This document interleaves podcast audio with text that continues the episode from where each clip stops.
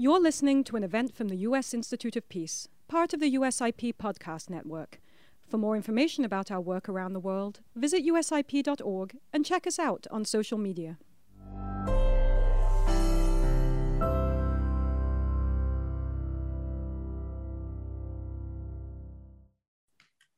The U.S. Institute of Peace is delighted to welcome you to this special conversation with four outstanding American educators who have been part of USIP's Peace Teachers Program. USIP is very proud and fully committed to this program, which provides resources and support to outstanding teachers from across the country for their programs in conflict resolution and peace building. For the last five years, our peace teachers have taught peace building skills to thousands of students across the country, from Oregon to South Dakota to Florida.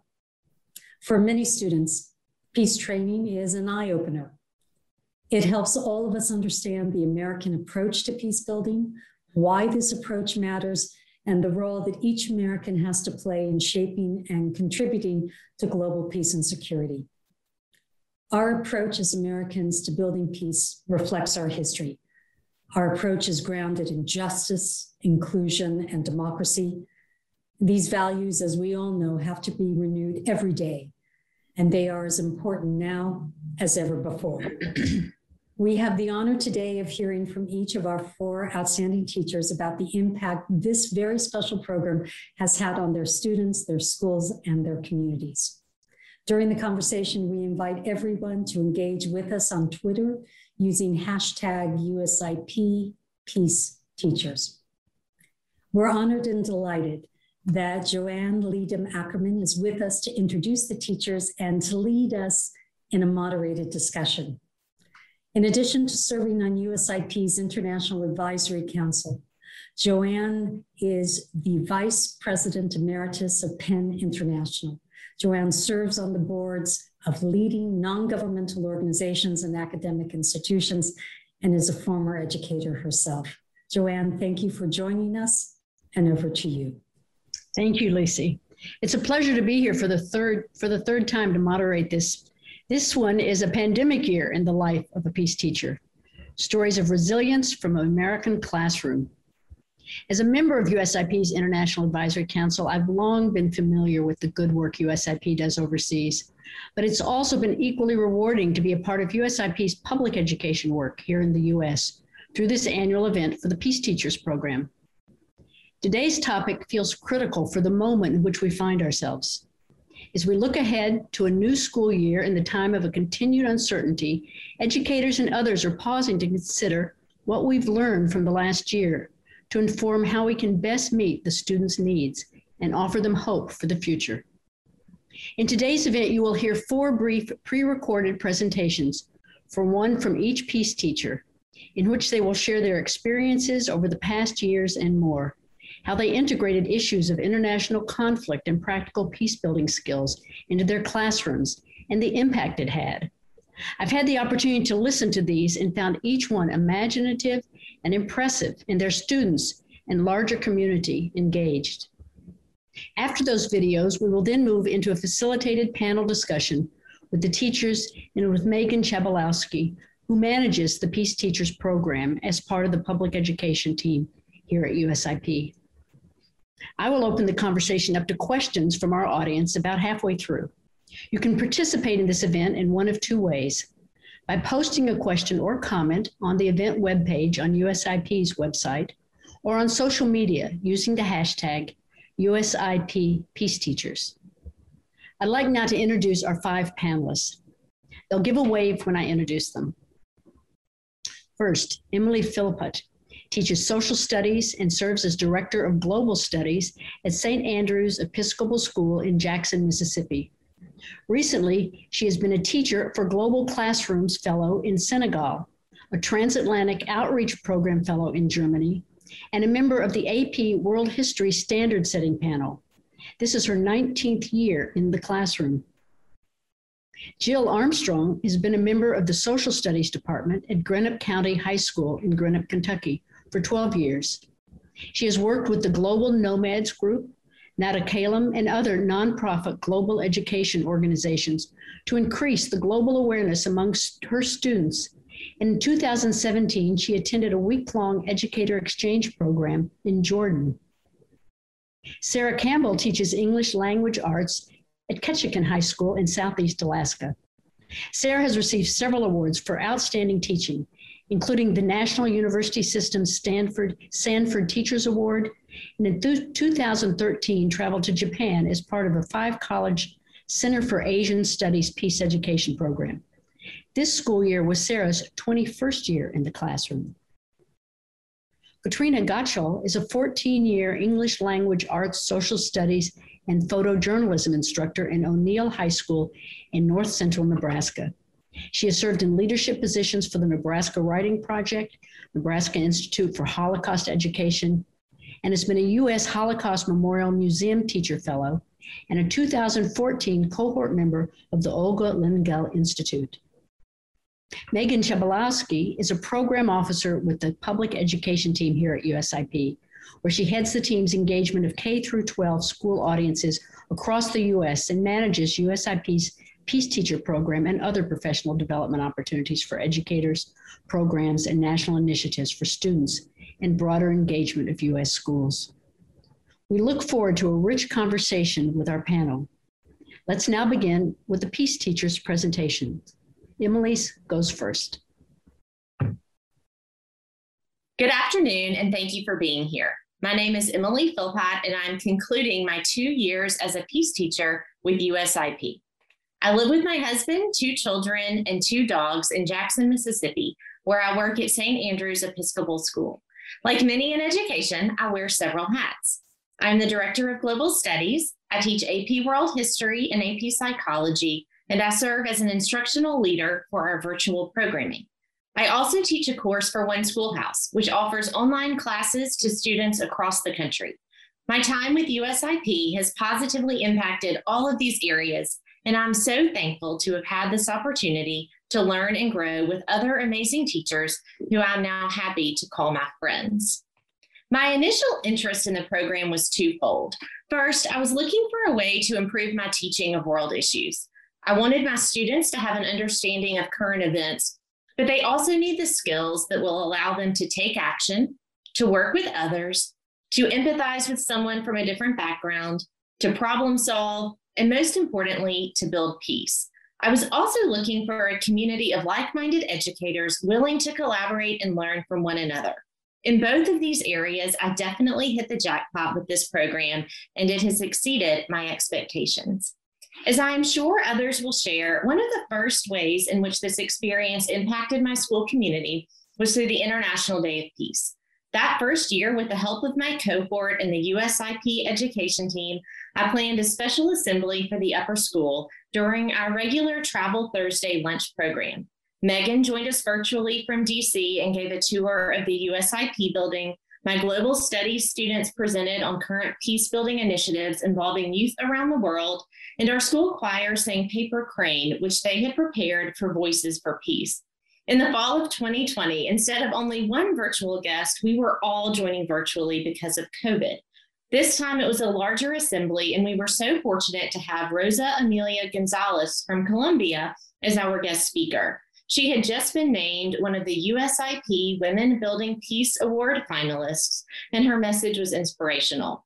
I'm fortunate that other teachers at my school also recognize the importance of this day and plan projects such as the peace flags you can see in the picture. The USIP micro courses have been invaluable, especially once the pandemic hit. As a self paced online resource, they are accessible to students anywhere, and each module comes with an abundance of helpful features. Most importantly, these courses take the abstract concept of peace and provide real, tangible examples. I first used the courses with my global studies class. They enjoyed having choice. They chose topics such as nonviolent action, media and the arts for peace, and religion and peace building. And they created sketch notes in a journal throughout the experience. There are so many other USIP resources that I have used in some way these last two years and will continue to do so. For example, my students have used the current situation fact sheets that are available on the USIP website for a variety of assignments and activities. The On Peace podcast, the Olive Branch blog, and the USIP newsletter are also a great way for students and teachers to stay up to date on pressing world events. The experts who work at USIP are also always willing to share their knowledge. And the picture on the right is from an assembly on current issues in Iran with Mr. Garrett Nada. Also, this year, my world history students entered the American Foreign Service Association's high school essay contest, which was sponsored by the USIP. As I look to next year, I hope to continue this work with my school and students. I have designed a virtual course on global conflicts and the work of peace builders, which will be open to any interested student. I'm also planning a Peace Day Summit for September that will bring students together from our international partner schools around the world. We will take a virtual tour of the Peace Trail in DC, engage with guest speakers on the topic of peace building, and foster collaboration among students as they create a Peace Day initiative in their own community. Finally, I have to say a huge thank you to my fellow peace teachers and our leader, Megan. There is no other group I would rather work with through a pandemic. And while I can say wonderful things about this program, my students can offer better insight into the ways that these resources and experiences have positively impacted them. Thank you. Hello and good afternoon. My name is Jill Armstrong, and this is my Peace Teacher Experience. I am from West Portsmouth, Ohio, and I've just completed 14 years at Greenup County High School in Greenup, Kentucky. I'm a ninth grade world history teacher and a humanities global studies teacher. I'm also an AP human geography reader and a Rho Kappa advisor. This is one of my favorite quotes because I think it encompasses what a peace teacher does and what it can and what we can do through our schools, but also talks about the global community as a whole. Whether the borders that divide us are picket fences or national boundaries, we are all neighbors in a global community. President Jimmy Carter. So, what is my why? Why did I want to be a peace teacher? Why do I want to incorporate everything of USIP and the peace building skills within my classroom. And I've looked at it at two different ways. For myself, to expand my worldview, to create new opportunities for myself personally and professionally, and to meet new amazing people that I continue to work with for many years to come. This also allowed me to become a better person and a better teacher. As far as my students, I wanted to provide them some opportunities to learn and to grow within themselves and their community, expand their worldview, and then prepare them for high school and beyond. So in my classroom, I use our peace building skills and USIP resources in a variety of different ways. One of the ways that I utilize it is by looking at the USIP website and having students explore about peace builders, learning what peace builders do, who they are, and where they come from. I also use the Peace Building Toolkit for Educators you can find on the USIP website. The curriculum and strategies within the toolkit allow us to talk about what it means to have peace, what it means to have conflict, and how we can work together with our coworkers, our family, our friends, our teachers to have more dialogue and less violence. My students also explore the world by looking at conflicts most recent to many years back, examining ways that they have formed treaties, the ways they have ended conflict, and maybe some ideas that the students can come up with of things they can do better. Here are some examples from my students. Both of these come from the Peace Building Toolkit and USIP website.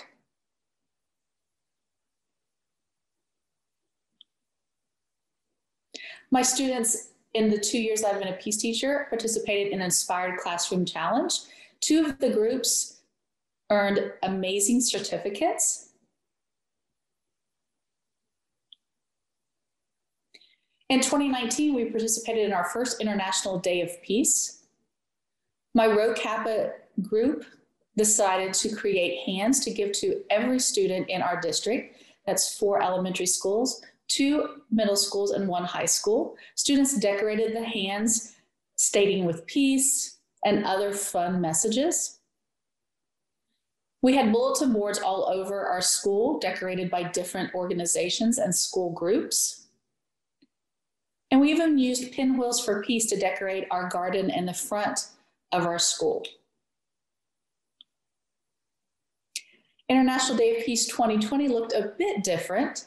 We decided to do a video talking about International Day of Peace. We were able to get Kentucky's Lieutenant Governor Jacqueline Coleman to give an amazing introduction. And then we opened up the question what does peace mean to you, to our local community, and to the world? As you can see here, a young lady from New Zealand and one of our very own Greenup County Musketeers, Bayla, who's in second grade, gave their interpretation of peace and what it means to them. We also had individuals from Thailand, China, and Italy. Myself and my students were fortunate enough to be a part of some news stories in our local Ashland Daily Independent, and then an article in KentuckyTeacher.org. What's the outcome and impact? My students are becoming more aware of the world and their surroundings, and I hope it continues for them as I move along and continue using the peace building skills. It's repurposed an elective class. It's created for myself and my students to be constant learners.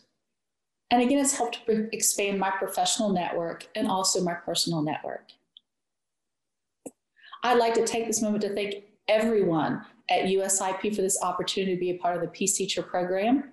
I have gained lifelong learning skills and enjoyed every minute of it. Thank you.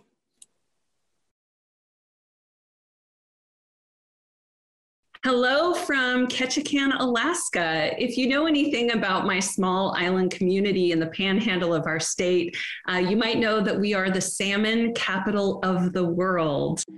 I am an English teacher and I teach at Ketchikan High School. Again, you'll notice the king salmon. That's our school mascot, and we are the home of the K High Kings. Um, in this picture with me in front of my high school is USIP's Allison Sturma. She and her mom in 2019 visited Ketchikan, and so I was able to show them around my hometown and my school. It was a great day. I first became interested in peace education after taking a trip in 2013 to Japan. I traveled through Hiroshima, Nagasaki. I met with students, city officials to learn about how they were educating their students about peace. And I met with several survivors of the atomic bombs who talked about their experiences on that day. This is Masahiro, the brother to Sadako. You might know about her and The Thousand Paper Cranes. He spoke of his sister's life and of her death and remains committed to being a peace advocate. These stories while in Japan really touched me. And so I wanted to bring back their message for peace to my high school in Ketchikan. And the students, uh, we planted a peace pole in our school. You might be familiar with these. They originated in Japan after World War II, and they feature the phrase, May peace prevail on earth. Our pole is six sided and contains three of the indigenous languages spoken here in Southeast Alaska Tlingit, Haida, and Tsimshian. We also have a vibrant Filipino community in Ketchikan, so the phrase is in Tagalog. It's also in Japanese and English. The pole resides in the commons staircase area of our school and really does set a positive tone um, for peace. May peace prevail on earth. And students and staff walk past this every single day. I teach literature at Ketchikan High School, and I've always worked stories from around the world into my classroom from Sudan, Cambodia, Syria, India, and lots of other countries to expand my students' global view. But what I was lacking before joining this program was a strong um, set of skills to then bring peace education into the classroom. So I'm really grateful to USIP for their Peace Builder Toolkit, um, as well as the staff who has helped me do a better job of fostering peace within my classroom. Another great takeaway from USIP is your Peace Day Challenge. Um, and my students get super excited every year around the 21st of September to celebrate peace. And this year, I didn't know if we were going to be able to have an assembly, um, but the students came up with three goals. They said, We want to celebrate Peace Day and we want to do it together. We want to try to involve all the students, and we'd like to find a way to connect with kids from the other schools in our district as well as the community.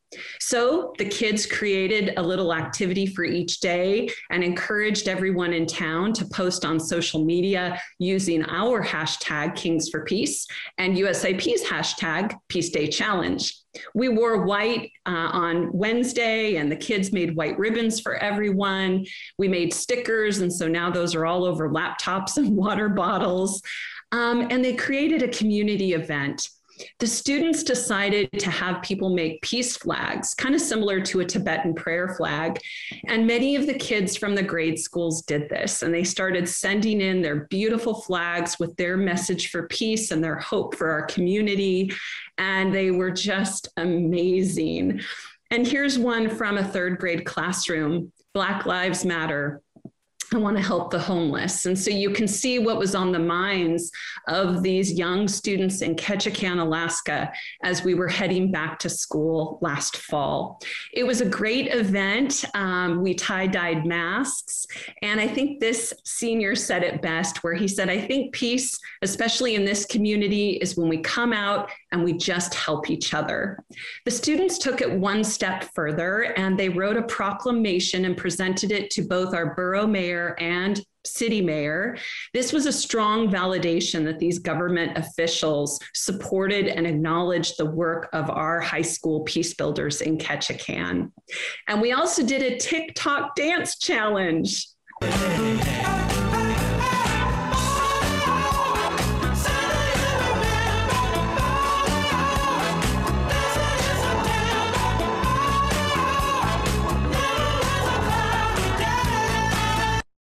So you can see there's nothing that I won't do to help celebrate peace. Um, being part of this program has been tremendous and really given me the knowledge and the confidence to bring peace education into my curriculum at Ketchikan High School. I'm so grateful to the staff at USIP, all of your resources, and it's been an honor to work with my fellow cohort peace teachers um, for the past two years. Thank you so much.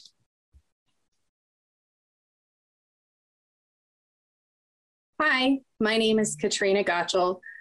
I'm a lifelong rural Nebraskan, a wife of a Nebraska rancher, the daughter of Nebraska ranchers, the granddaughter, great granddaughter, and great great granddaughter of Nebraska ranchers. You get the picture. To quote a favorite childhood story, Sarah Plain and Tall, my name is written in the land of rural Nebraska. I've been teaching for 19 years. 17 of them have been in rural Nebraska. This comes with wonderful benefits, but also challenges, especially when it comes to talking about conflict and peace internationally. My husband and I are raising two teen boys. Between our community and school activities, we like to travel and experience off the beaten paths where locals hang out and explore the peace and rugged be- beauty of national parks. I came to USIP through my work as a Holocaust educator, and I believe that studying global conflict and peace building is relevant and necessary work, even in Nebraska classrooms. As a Holocaust educator, I have spent years studying historical conflict, but never really peace building. I was drawn to USIP because I wanted to expand my own understanding of the peace building process in order to help students navigate through the complex conflict they experience and see happening around them. Sustainable problem solving is not a solo endeavor. So my goal was to help facilitate stronger, more productive conversations in my classroom in order to enable students to more confidently participate in conversations outside of my classroom. Literature would be the vehicle for these conversations, but literature also led to inquiry projects anchored to USIP's resources such as the blog, YouTube channel, and Peace Teachers Toolkit. These helped guide us through critical conversations being grounded in facts, cultural literacy, and empathy. Together, we were able to better humanize texts we read in class and find intersections that made it more personal. USIP has helped me and my students grow in our perspectives because of these rich learning opportunities. Because I was a very rural teacher and with limited scope of courses, I was worried at first of how I would live up to the mission of USIP. You might say I had a bit of imposter syndrome. But the more I worked with Megan and Louise and my fellow peace teachers, I realized that the core of this study for my classroom would revolve around conflict and the human story. I start every year with one of my favorite writers' TED Talks, The Danger of a Single Story. Adichie's talk was a perfect way to introduce USIP and this conversation about conflict and storytelling to students. If we want to develop peace, we have to listen to people's stories and try to understand multiple perspectives. As Adichie says, when we realize there's never just a single story about a place or a person, we regain a kind of paradise. To me, that speaks of the hope we can glean from the work personal stories and USIP's guidance invites us to do. So, to that end, class activities focused on how conflicts evolve in literature. We sought to humanize characters by connecting their stories to ours and to their historical context, collaborated to examine real world issues that were embedded into those stories, and engage in activities that help widen our perspectives. My hope is that students leave feeling like they have the tools to grapple with a very complex world community and that they feel empowered to join ongoing peace building conversations. In 2019, we shared the story of Sadako and the Peace Cranes and issued a Peace Day challenge to make peace cranes, over 1,900, which we collected and sent to the Children's Peace Monument in Hiroshima. In 2020, during the pandemic, we challenged students to create blocks for our peace art wall, which we constructed in a hallway at school. In photojournalism, we studied peace through art, and students created portraits of peace portfolios and researched peace builders around the world.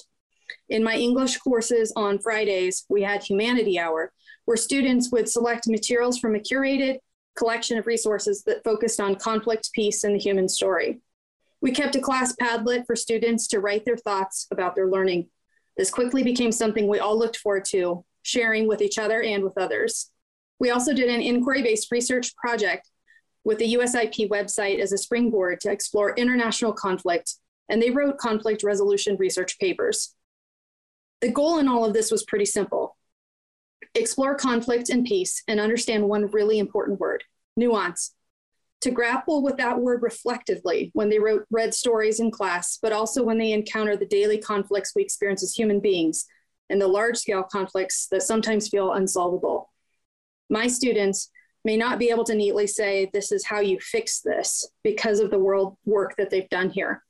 But I hope they'll feel empowered to sit at the table and work with other people, listening to their stories, which might not always be comfortable or easy to understand, but I hope they see themselves being part of a community effort to build peace. Thank you.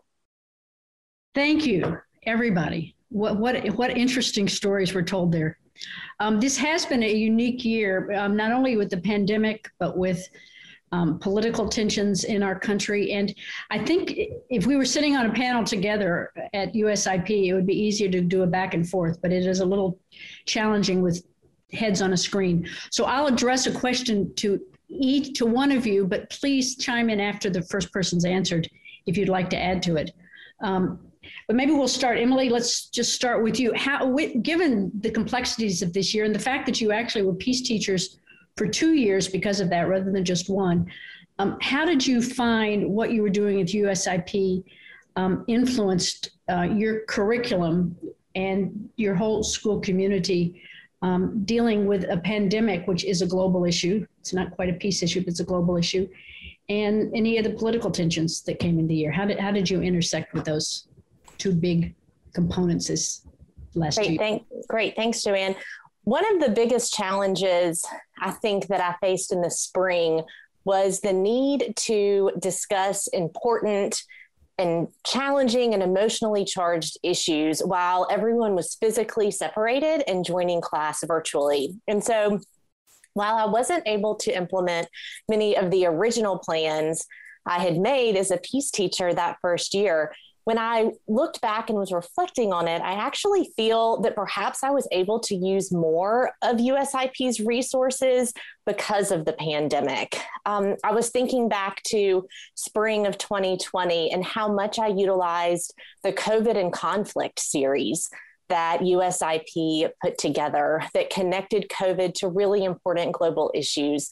And using those articles and videos prompted really deep and thoughtful dialogue in my virtual classes and it was a way to discuss the important things that were going on in the world. I also think it, you know, being virtual and then hybrid as we started this past school year, there was a need to rethink assessment, right? And to move away from some of the traditional modes of assessment. And I was able to do that by using a lot of what we had access to through USIP, including um, the American Foreign Service essay contest this year that I mentioned in my video, and even some of the micro courses. But as I think about the, I think the best best thing about my role as a peace teacher this year was the ability to perhaps offer hope in the midst of um, so much uncertainty and so much con- violent conflict and negativity and death from and sickness from the pandemic that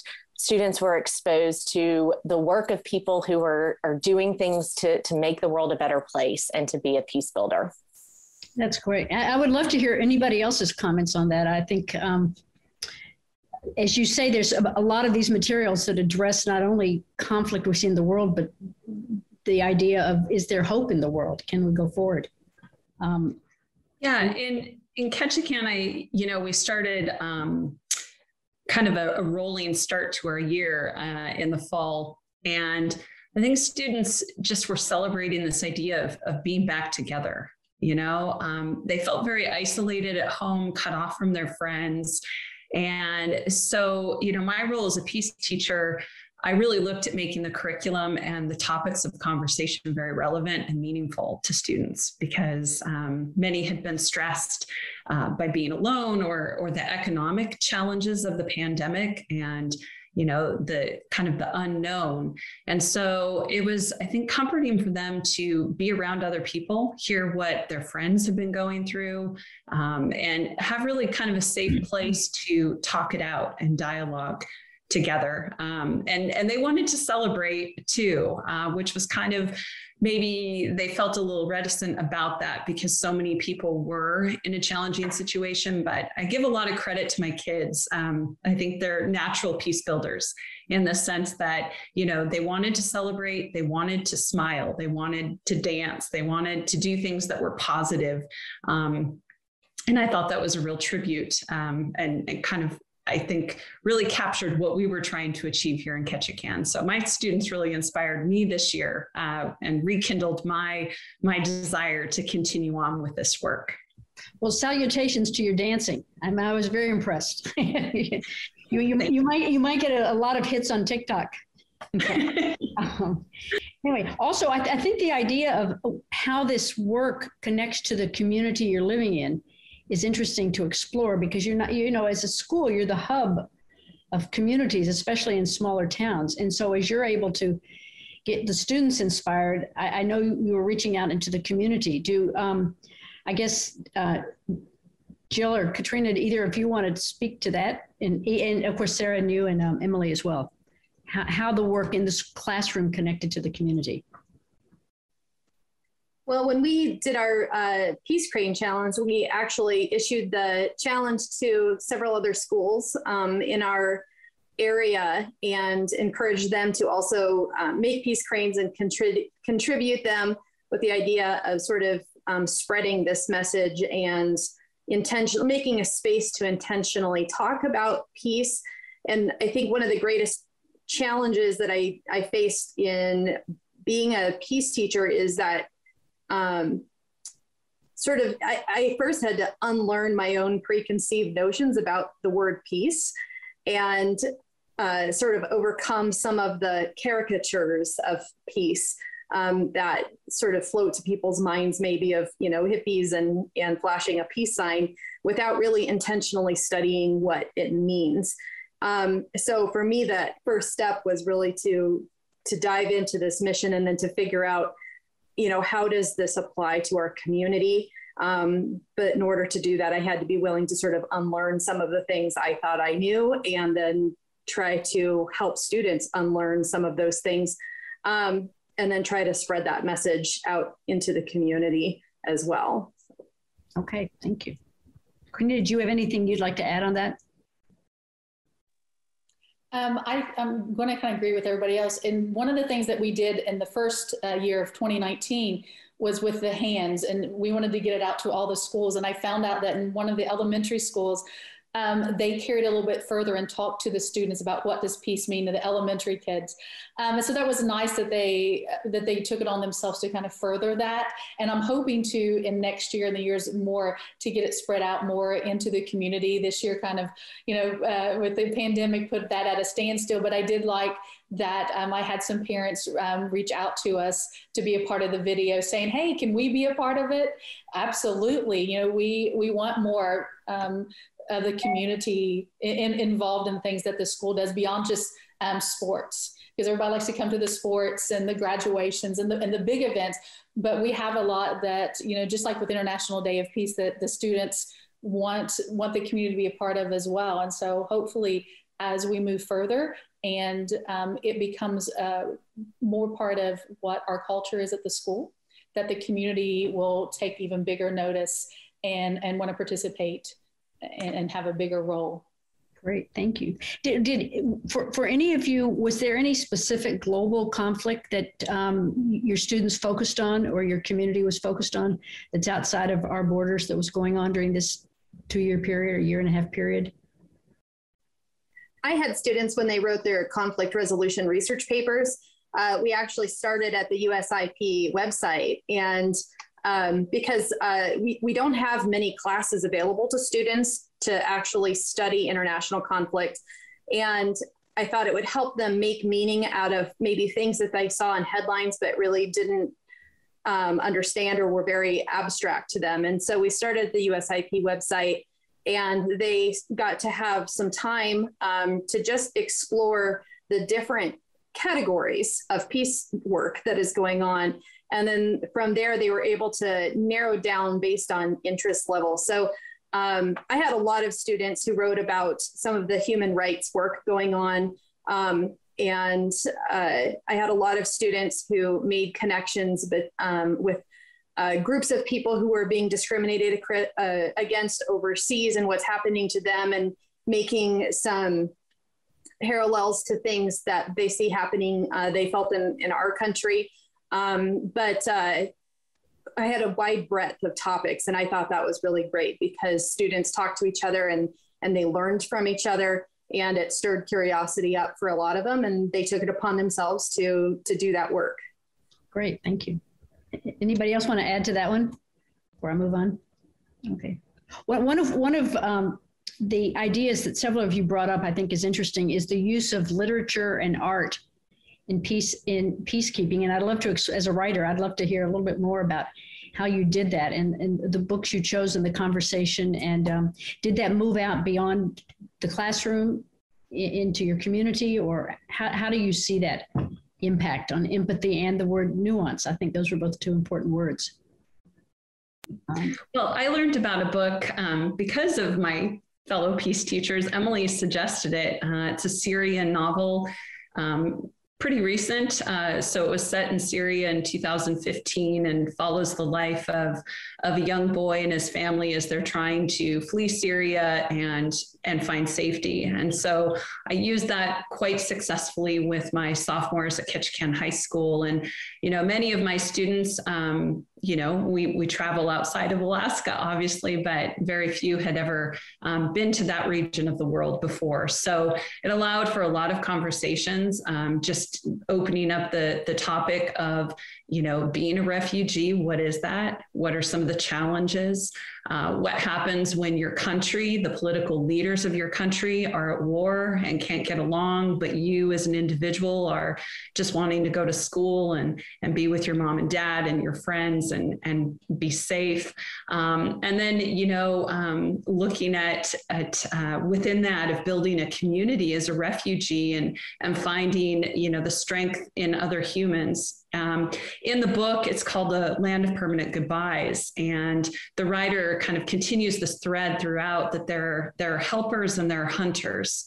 And um, the narrator of the novel is Destiny and keeps sharing with, with you know the reader look for the helpers. There are helpers out there. And so that was a really fantastic um, experience for my students um, talk about getting them to tap into their own empathy and, and to ask some really tough questions and you know how is it meaningful to a kid who's 15 in ketchikan alaska to know what's going on to a 15 year old boy in syria?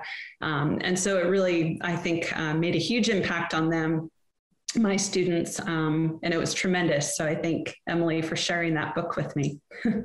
That's right. I'd, I'd, I'd, love to hear a little more about how you worked as a cohort since you couldn't see, you couldn't actually meet each other in person. And, and also the, any of the alumni of this program were you able to be in touch with and how did, how did that work during this year? year I think I, I feel blessed to be working with these three ladies, and I should say four, Megan included. Um, it's kind of like this girl power thing. Um, but it was really neat because we could hear different perspectives. All three, all four of us come from different parts um, of the United States, and um, our, our, our schools are run sometimes a little bit different. But this our cohort, we could approach something. We say, here's our dilemma, or here's where our ideas and just listen to the others say, well, why don't you try this? Or even just hearing the rest of them talk about what they want to do um, was just inspiring because you could he's like, oh, wow, that's really neat. I might want to try that. You know, with Katrina and her photojournalism, she did some really neat things over the last couple of years. And I'm not a, a photographer and we don't have a photojournalist, but it's like, oh, I want to do that just anyways. Uh, so it was really nice to have that, even though we were all completely virtual all the time, uh, just to have that, um, that connection from month to month and even in email um, we kept up with each with what was going on in our communities for the pandemic and every and anything else by just sending even short emails. Here's the update of how we are. And we would spend a few moments at the beginning of each month talking about what's going on in our communities, how everybody doing, as everybody doing. Um, and it kind of gave us, I don't know, to me, it gave us this bond. Um, and so I, I don't think I could have spent uh, two years with better individuals. I really, I really enjoyed it. And it's a hope that it can, we can continue this and kind of share out um, our different strategies and things that we do. That's nice. Did you have a regular time you connected, or you just connected when you had questions among each other? Um, online, we would connect every was it Wednesdays? I think we have Wednesdays at 7:30 to accommodate for Sarah, and then just emails. Uh, but that's okay because we got to see some fabulous um, backgrounds and scenery from Alaska, and then just emails whenever necessary that we would send out, and, and with Megan keeping us up to date and letting us know um, you know, it's the nature of the world. I once chaired a board where the board members literally one was in Australia, one in LA. So if the Australian board member would get up, stay up till 11 at night, and the LA person would get up at seven in the morning, we could all be on the call because it's a, it's a global world. I mean, everybody. Yeah. so I was actually also able to work with um, Maria. She's in our 2017 Peace Teacher, and we were in a different um, fellowship, and we gave a presentation on the Peace Teacher Program in USIP. So I was able to connect. Oh, nice. So you have the alumni you can be, be yes. in touch with as well. No, it's a wonderful, it's a wonderful network. It coming together. What advice would you give to um, either the in- incoming cohort or just any teachers listening right now if they wanted to start a program like this or build in these ideas of um, peacekeeping into their curriculums? How, how, do, how do they begin? Anybody want to launch into that one? Sure, I'll give. Yeah, okay. Okay. Um, I would say to first of all, just a wonderful. It is a wonderful group to work with, and I cannot say enough great things about the public education team at USIP. And so, my advice would be to utilize not just the resources that are available on the website to everyone, but the team as well. And you know, I think I was thinking back to the, the most impactful experiences my students said they had. And it was really the times that they connected with people doing the work, right? People in the field, people whose job it is to promote peace building, to educate people, but also kind of doing the work in the field. And the biggest takeaway that my students had was that that could be a career path, right? That they have all of these ideas of wanting to make positive change in the world and to do wonderful things. And I don't think that they had seen enough tangible examples of what that might look like in the future. And so, you know, yes they had we did lessons and activities from the peace building toolkit and that you know i think that the way they are will be most impacted by this experience um, the last two years if they were in my class or attended a program is knowing that they could choose to do that with their with their life right? They could that there are jobs out there um, in this industry and, and doing this work. So how you know my advice to peace teachers or just teachers anywhere is to expose your students to that to let them know that there are ways that they can kind of channel their desire to um, end violent conflict in the world. That's great. Thank you. If, let me let me ask another question and you can add on add on to what was just said um, in the answer. But what do you see as the most transformative or are there transformative moments in your year here as peace teachers, either for you or your or your students that you really see it? You move from A to B to C in that time, or your community did. I think for me was first my own unlearning. Um, you know, I think sometimes we we like to believe we don't sort of have our own hidden biases or that we have arrived somehow by going through some of these experiences and it was an area where I feel like I kind of had a blind spot. Um, and so I had to spend some time really reflecting on that as a teacher if I was going to effectively uh, do this work in my classroom and hopefully continue doing this work organically just in my life uh, as a leader, as a mom, um, as a teacher, as a community member, et cetera. So I had to do some of that work myself.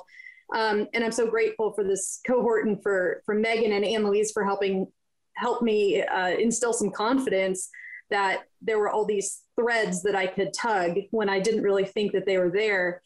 And I saw that that evolved, especially uh, in my classroom with our humanity hour work, um, because it went from something that we just did on Fridays to something students started talking about. And it wasn't just a hoop that we jumped through to complete things on Friday. It was a time of I think, peace within our classroom where we unplugged from one kind of work and plugged into a kind of a different kind of work, but it was it was work that students were really invested in um, and talked to each other about excitedly after a while. Not all, but but many of them, and then would turn around and say, "Hey, you should go look at this." Um, that's where I could see that that doing the work in our classroom culture, and and I always just really enjoyed that. Oh, that's great. That's wonderful. Anybody else want to add to that? We're going to. I'll just add to that a little bit. Um, you know, we started this school year, you know, and you saw it in the the peace flags. Those were created by nine year olds, and that was on their mind. We we didn't have um, protests here in Ketchikan, Alaska, um, but but the kids obviously were watching that. Young kids and my high school students. Um, and one i guess my I, I just continue to be inspired by my students because in going through our exercises on peace or conflict and, and when we look at that it's you know when you have violent conflict something has broken down right? And it's because people aren't talking. They're not looking at the other person as human. They're not being respectful. And, and things became so polarized this year. Um, even the big contentious, you know, arguments within my wonderful community over how to reopen schools. And everybody had everybody's best interests at heart. Um, but what I thought was really powerful was my students, they kind of have this expression, you just do you you know you just be you. I don't know if katrina emily and jill have heard your students say that. Um, but the kids that i work with are so darn accepting. And they are okay with somebody having a different opinion from their self it does not mean that we have to draw battle lines um, or now you're my enemy. They just they're like yeah that's that's what they think. And so their kind of thing that I would see in their writing over and over and over again is it's okay that the perspective of another person is different. That's okay. We can find a way to move on together uh, and and to reach a, an agreement. so that's again my big takeaway from this and it's just exciting as a teacher to be able to see that and i i wanted to make that more visible to everybody in the community because you can hear something a 15 or 16 year old says or something beautiful that you know a nine year old creates on a prayer flag i think that's giving us hope that we're in good hands we're in good shape and we can tackle um, what we have to come. So we'd like to send a few of those to Washington if you wouldn't mind. where we're headquartered. It is a moving art piece. I can send it. Yes, you guys can string them along. yeah, it's okay to have a different idea. We don't have to be fighting an enemies or anything. Okay. Joanne, if I might jump in with uh, have time to move to follow up. Yes. So uh, first of all, gosh, thank you to our teachers who are here. Um, I've had the great ple- uh, pleasure of working with you and privilege, and it's just really great to sit back and listen to you and you have this wonderful platform. So thank you. Um, what I'm hoping when we think about what um, advice we might have for teachers who are watching um, and what they can take away, um, what I'm hoping you're hearing from this is that uh, there's so many different ways you can teach about conflict and peace, and that it doesn't have to be a separate class. I think often when we're uh, first thinking about what teaching about global conflict and peace looks like, there's a sense that it's a separate peace class. Um, and really, what you're seeing here is that it can be taught in almost anything you teach. And often it's about how you do it or the lens through which you teach your content. Um, so I, I, am always so excited to hear all these ideas um, because I think that's a really important takeaway for, for any educators who are watching that this is something you can pretty easily in just very simple ways work into slowly things that you're already teaching. You don't need to plan something big and new. Our teachers did some really incredible things. Some of them are really big. Um, you don't have to do that right away. It can be something really simple, um, but there are lots of great steps and ways you can get started. And um, I mean, we've heard some great examples today, but that's one big thing I would I would share as sort of advice for somebody who's thinking of getting into this. Thank you, Megan. That's wonderful. I think we're about time to open up to questions that are coming in. So I'm going to read a few of these. The first one is a quick question. Can you repeat the name of the book on Syria that you mentioned? Sure. It's Land of Permanent Goodbyes by Atia Abawi, I believe. Yeah. Okay, good. Um, did any of you experience any resistance from parents and or the greater community regarding participating in this program or from skeptical colleagues? Also, how did your principals or school leadership support your work?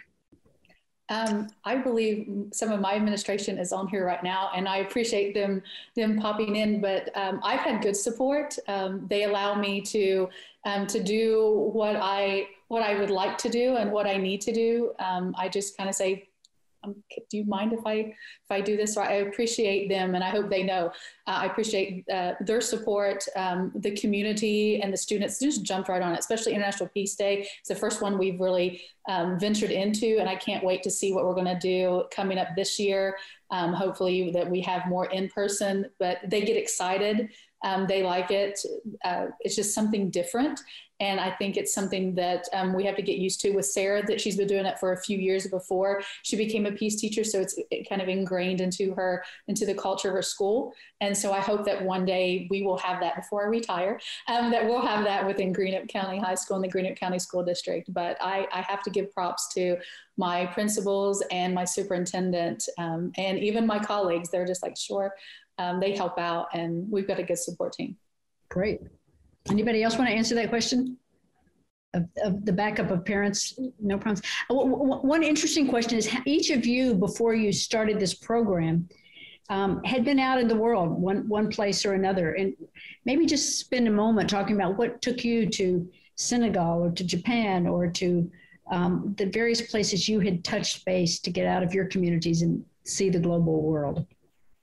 Um, and start with, let's just go Emily, Jill, um, I have my list, Emily, Jill, Sarah, and Katrina. That's where we went just quickly. And as we get more questions, we'll go to those. Great.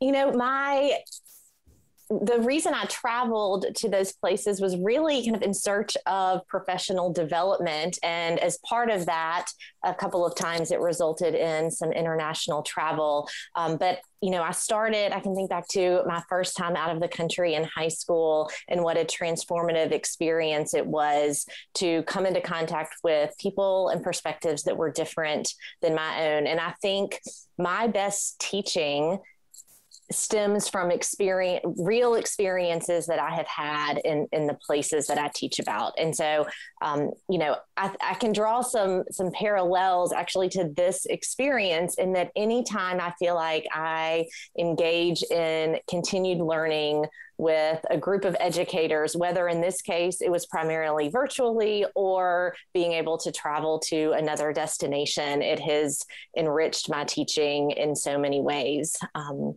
so I'm so thankful for those experiences. And I also think it speaks to the importance of giving those experiences to students. And I think the, the pandemic taught us that if you can't physically be with other people, utilize technology to foster those connections. And so I, I hope a takeaway from this is that we will continue to um, kind of bring speakers to our students or have them engage with other people, even if it's um, through a, a virtual platform. Great. Okay. Um, I got. I've always been a um, have a fascination with culture and other cultures. And I got involved with going um, with seeing, with visiting and learning about um, different individuals through a group called Global Nomads Group back in I think five, six, seven years ago. I forget. I've been with them a long time, and that led into my trip to Jordan for a week, which was fascinating to immerse myself into that culture as best that we could. And I'm kind of like with Emily. Um, our uh, many of our students aren't going to have the opportunities to travel. Um, especially outside of the country. And the more opportunities and experiences that we can bring with them into the classroom, now virtually, since that's um, the becoming more prevalent, then that just opens their eyes to the world. Um, and being a peace teacher adds another aspect to that. The resources that USIP has, the peace um, peace building toolkit, all of that just adds to those experiences and those opportunities for students to see that you know you may have aspirations to go outside of your community, but maybe they don't don't know how or don't think it's possible or there's anything out there for them and this gives them that. Look see how you know the individuals that work at usip have those different careers. See how you can just go 50 miles outside of the area. You know lexington kentucky for us is about an hour and a half two hours away. You can go into lexington just that small distance away from home and be immersed into different cultures and diversities. So me being able to anything that I can do, the professional development, I love professional development, anything I can do that can not only strengthen myself personally, but I can take back into the classroom just helps our students. It bring, gives them that, um, it just opens the world to them, really. It's breaking down, I've said if we're breaking down those four walls of that classroom and those barriers, just saying, look, see what see what's out there explore as much or as little as you want to um, but take that chance and see what's and see what's there. Great. Good. Yeah, I traveled to Japan in 2013 and learned about peace education through Hiroshima, visiting Hiroshima and Nagasaki. And as I mentioned, and many of you reference uh, Sadako um, and the paper cranes, I met with her brother um, for about two hours and he he obviously had a tremendous impact uh, on his life when the atomic bomb was dropped on Hiroshima. He was four at the time, and he's dedicated his life uh, toward promoting peace. And there wasn't any hatred or a desire for vengeance. And hearing those stories firsthand, um, you know, gave me definitely what I needed to bring them back to my high school and share those with my students. And so again, it's it's the power of the individual story and how individuals are impacted by violent conflict. And it, it's not a blame game, right? But it's it's looking at how can we prevent this from happening again. And Masahiro, you know, talked about impasse. And, and if two people are at impasse, what do you do? Well, one person needs to kind of step aside to open up the path right? So that we have compassion and, and forgiveness and, and love for our fellow human beings to see where they're coming from with this. And so the work of peace educators, you know, Megan's exactly correct. Whatever you do within your classroom, you can find a way to um, have conversations about conflict resolution so that it's not violent, so that it is peaceful, so that we can mediate, so that we can talk, so we can open up perspectives with each other. Um, and, and so that's my, my mission and, and my desire as a teacher um, to have have those conversations with my students um, so that they can go out in the world and, and make their mark and, and just be them and do their thing. Great. Thank you. I think for me, um, I never traveled much uh, growing up, and I started traveling overseas with students um, in 2011. And part of the reason I wanted to do that uh, was because I had learned the value of going and meeting people on the street and um, being there as uh, not a tourist necessarily, but as an observer. And I have a degree in anthropology, so I like observing. um, but I also really believed that it's a way to unlearn. As I said earlier, um, part of part of what I try to do is challenge myself to unlearn or challenge my own preconceived notions about things. And there's something very powerful in travel and meeting other people that allows uh, a person to do that. Um, but I also read the book, uh, The Anatomy of Peace, that was published by the Arbinger Institute. And I read that with some of my students in a current events class a few years ago in my Holocaust classes. And it's the story of uh, two men um, running a youth rehabilitation uh, program, and one is um, Israeli and one is Palestinian. And their fathers were killed by each other by by wars between them, um, and they run this program together and it's also not just for the youth; it's it's for their parents. Um, but it's a fantastic book, and it really pushed me to reflect um, deeply on why I'm passionate about studying things like the Holocaust, um, but also what our students can learn when they travel away. Place, place, and story um, can teach us so much, and so I think encouraging students to take that risk and humble themselves a little bit when you go into a place and just be an observer um, is very powerful. Good. Well, I'm we're, we're going to getting close to the end. One of the questions that has come in, I think you've answered, is have you studied abroad? Um, uh, have you used study abroad programs in your schools, and have you used virtual reality tools? I think you've just explained why study abroad is important. Whether you actually use it in your schools, I don't know. And do you use virtual reality tools? Anybody? We have done have abroad study programs in schools. Um, we we use virtual reality with uh, taking virtual tours of the U.S. Holocaust Museum, but also um, I used it with uh, touring some um, camps uh, when I taught Holocaust education. Okay. Anybody else? Have, um, we have some. We have international partner schools, so our students have the opportunity when it's not a pandemic to travel to locations around the world and then we host um, school groups as well. Um, and we we have some um, virtual reality technology as well that's used at school. If i might jump jump in too joanne um, it's uh, maybe not virtual reality in the sense that you need glasses to watch but but um, as part of our, our shift during the pandemic, the Institute um, uh, and our team made our on site experiences virtual. And one of those is a tour of the Peace Trail in the National Mall. Um, and I know that that's something that our, our, teachers have taken advantage of as well. So, for anybody watching who's interested, it's something that you can offer to your class as well. And it walks along um, uh, important sites along the National Mall and tells the uh, stories about those sites through the lens of peace. Um, and it is a, a, walk that was developed in partnership with the DC Guild of Professional Tour Guides and the National Park Services, uh, along with USIP. So that is a, a modified virtual reality option out there for those who can't get to DC anytime soon. I was just going to add to our community has two local Rotary groups who sponsor students both inbound and outbound. And so even if students can't travel abroad, they get the benefit of meeting the students who are Rotary groups, Rotary International, bring it into Ketchikan, Alaska. And so we've had students obviously from Europe and Asia, and um, it's just been a tremendous impact for them to make a connection with another person their age, and they keep those connections. Um, and it's it's exciting to see those friendships built. And they may have differences, but then you hear them saying, "Oh, that's just like me. Oh, that we we do that too in my family." And and so again, fostering that connection. It's all about connection with other human beings. Um, and so I'm really proud that our Rotarians make that effort. So I hope travel will resume here soon for next year. Do they do they come for a whole school year or just for a program?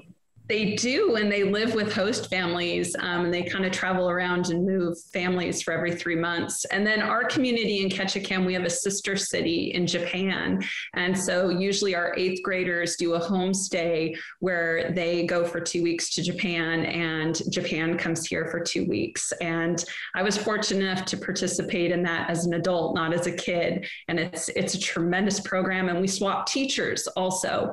And so I think that's my connection and, and love for Japan was started as an early age because of our sister city relationship that we have. Yeah, no, nobody should underestimate what they call soft power. I think our our world is going to get better with a lot of soft soft power. Secondary, okay. Um, the last question that I have that's come in is for Megan, which um, oh wait, maybe one others came in. One other came in, and then there's one for Megan, which we'll end with because Megan's going to wrap us up. Um, Okay, this is from Arkansas. I am new to a new 2021 2022 USIP teacher. I would like to ask what specific advice those experienced peace teachers have as I begin this journey.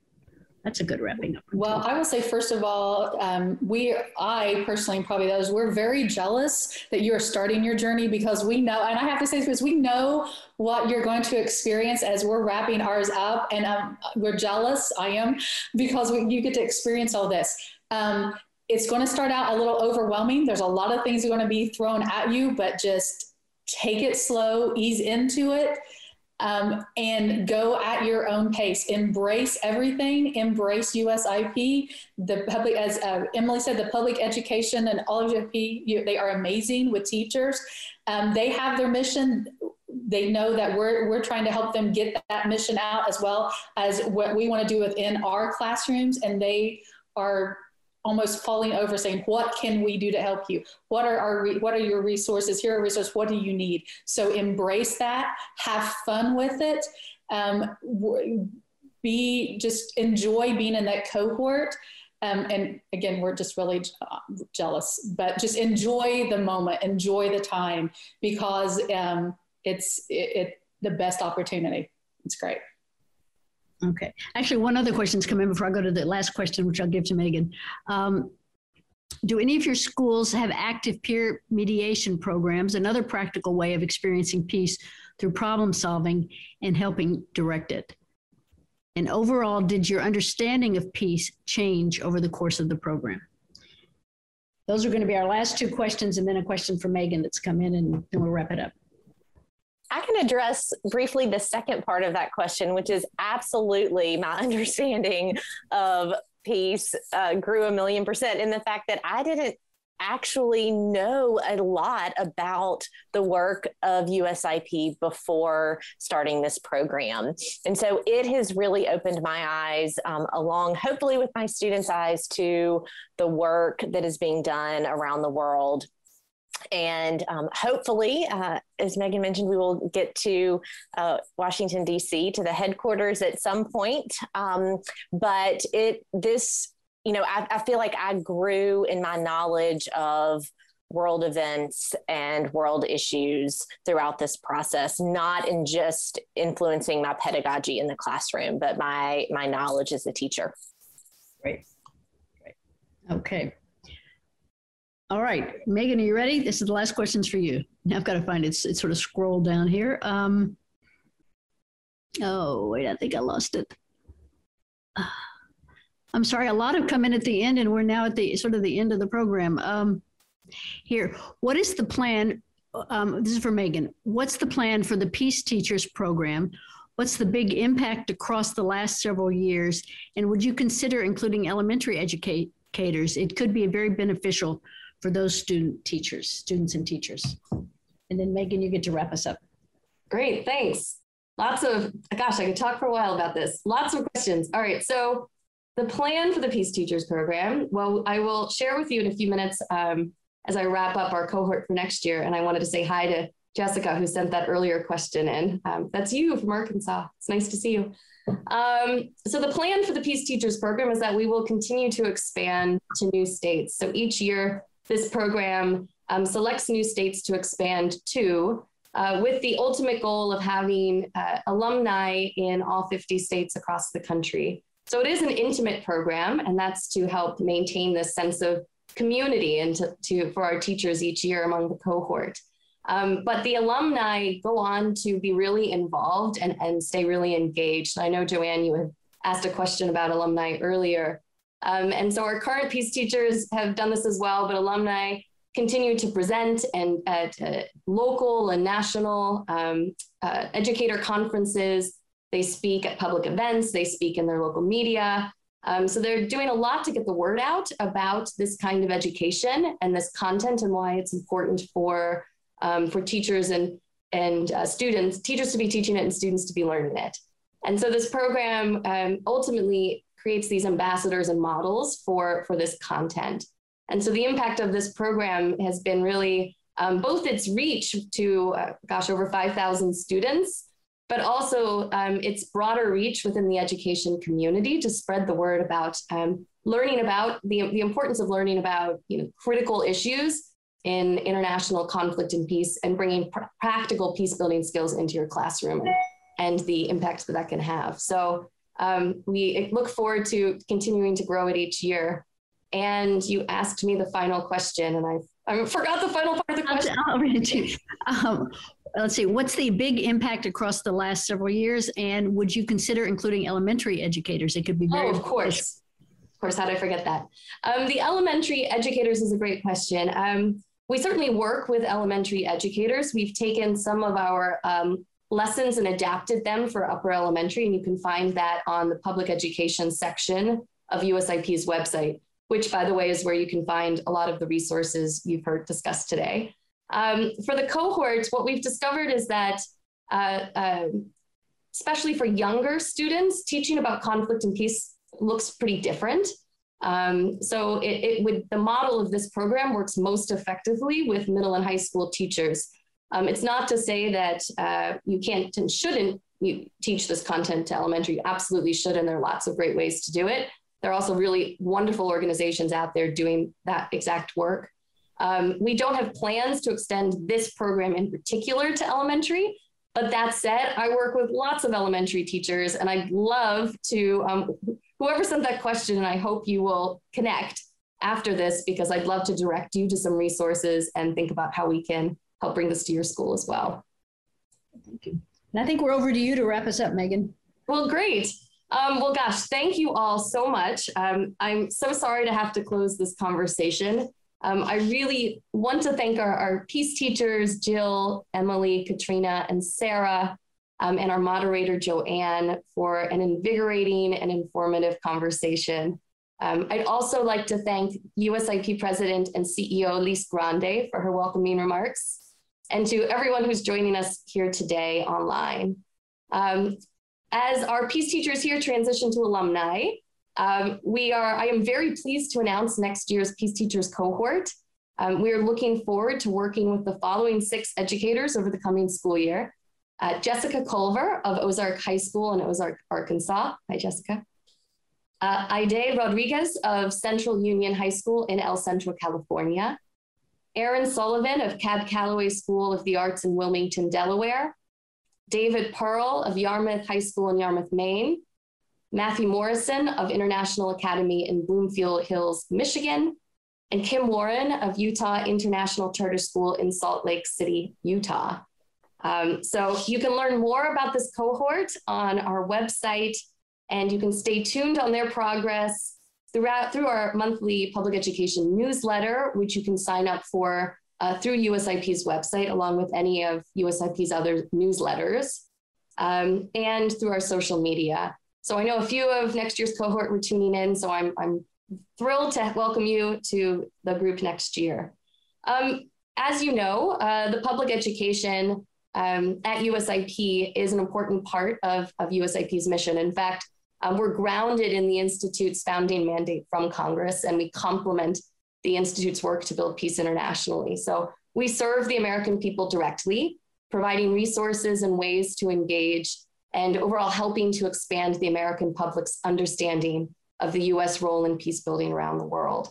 So this work includes work with K to 12 school audiences, such as what we've discussed today, but it also includes work with universities, national networks, and local organizations across all 50 states. So if you're watching and you're not connected to a school, don't worry, there are lots of ways to engage with us. And if you'd like to connect an organization or network or group that you work with with us, we'd love to, um, to be connected with you. So please do reach out to us. You can find contact information on the public education section of USIP's website.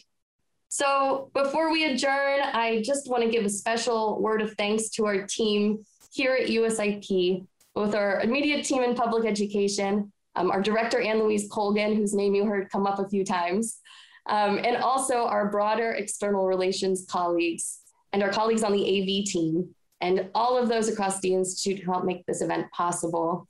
Um, thank you so much for tuning in today, and I hope you have a wonderful day. Happy summer, rest of it.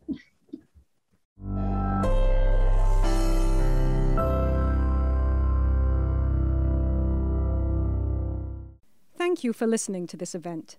If you'd like to listen to more events or explore our other podcasts, visit usip.org forward slash podcasts.